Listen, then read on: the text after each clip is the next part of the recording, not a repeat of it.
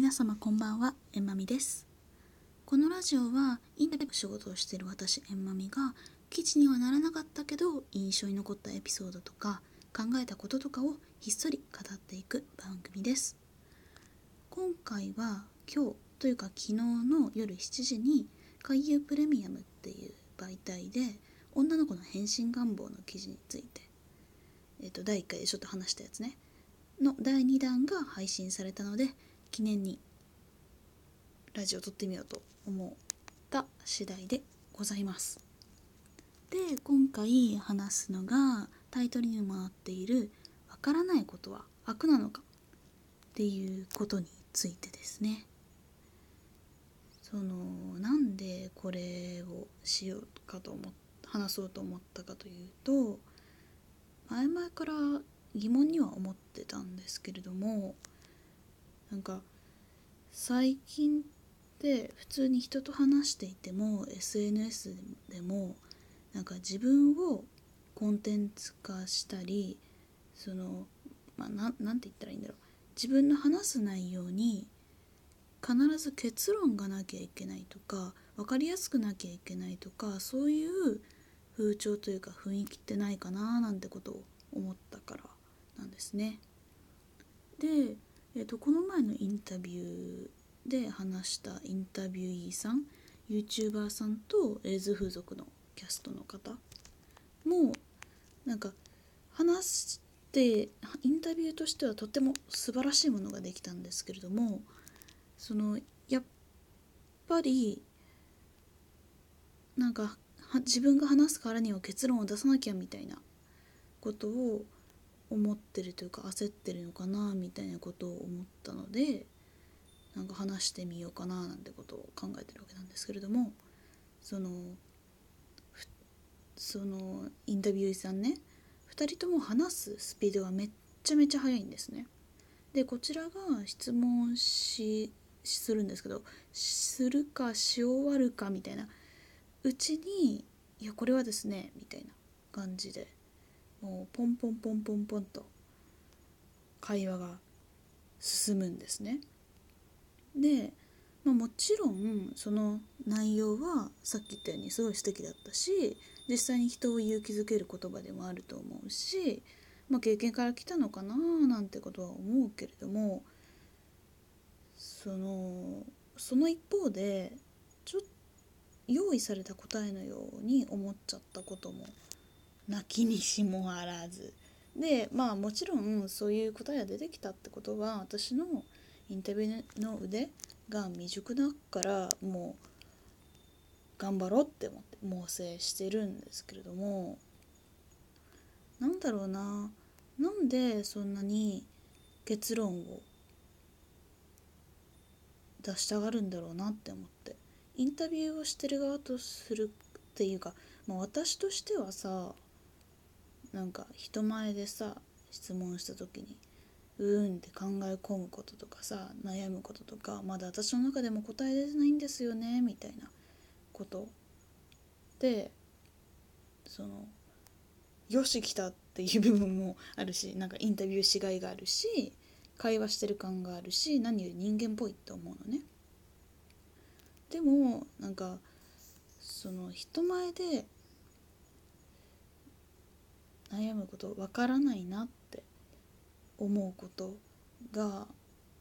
そのにいいイメージを持っていないような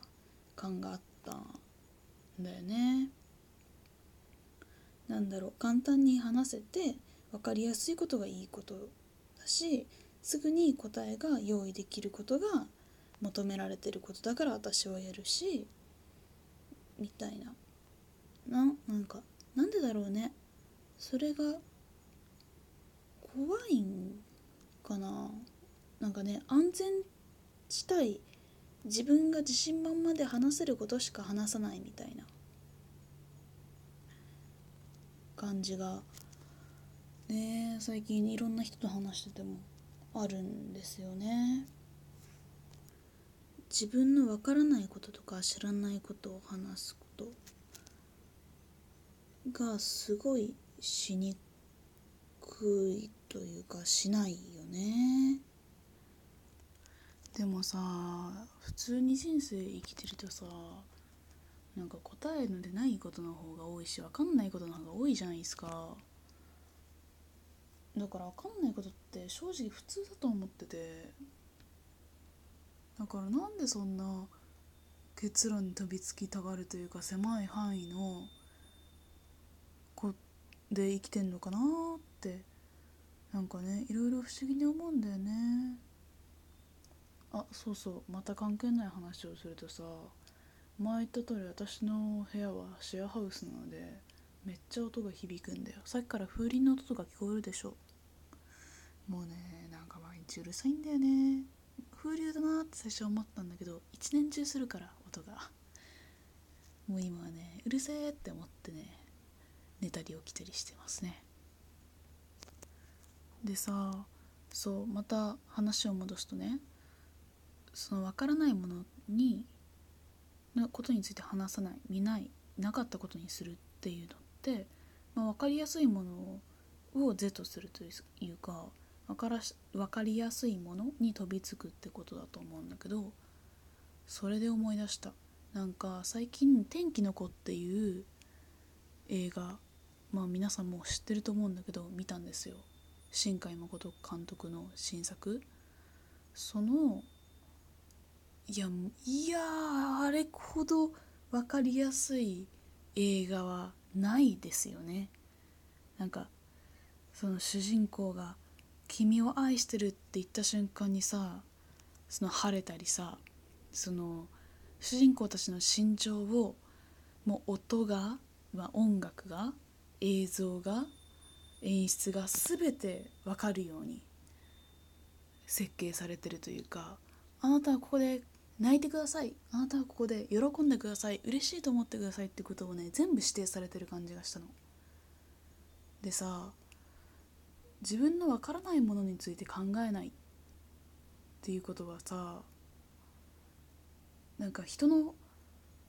人が用意したそういう感情的な装置みたいなものにさポンポン乗っかりやすいっていうことだよね。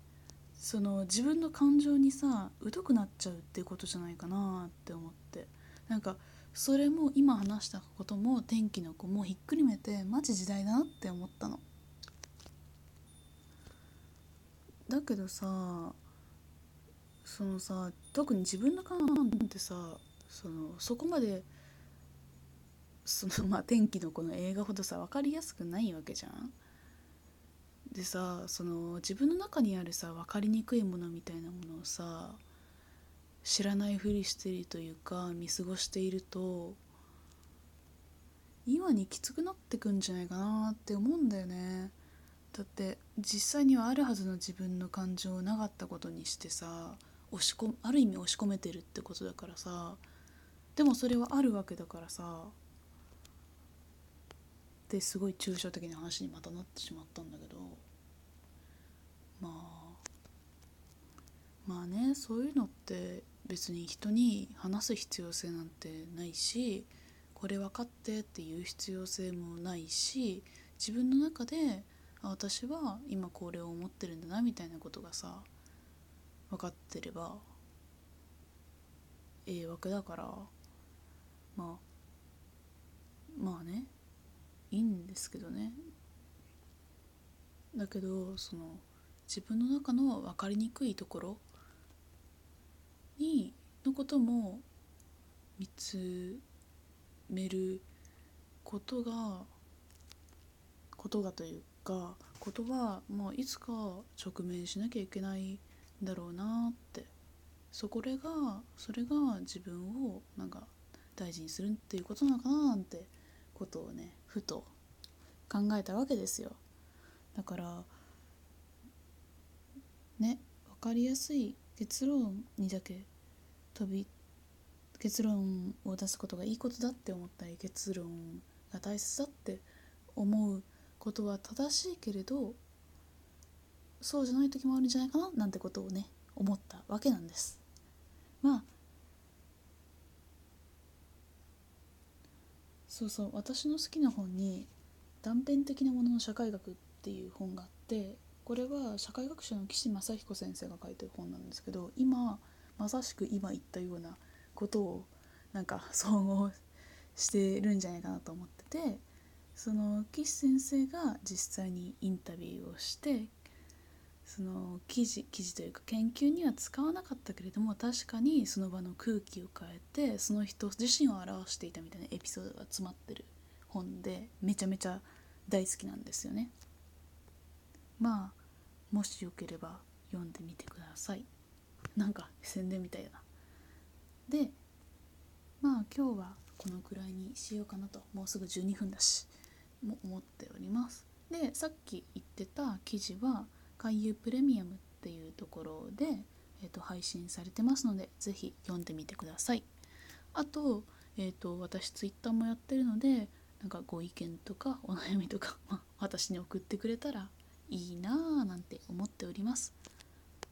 送り先はアットマークえんまみ000アットマーク enmami000 です。DM 開放してるのでぜひぜひ何でもいいです。送ってみてください。あとそこに出てるいいねとかクリップかな？してみてください。興味があれば。更新通知が届くので。ではでは今日は夜も遅いのでこの辺にしようと思います。ではおやすみなさい。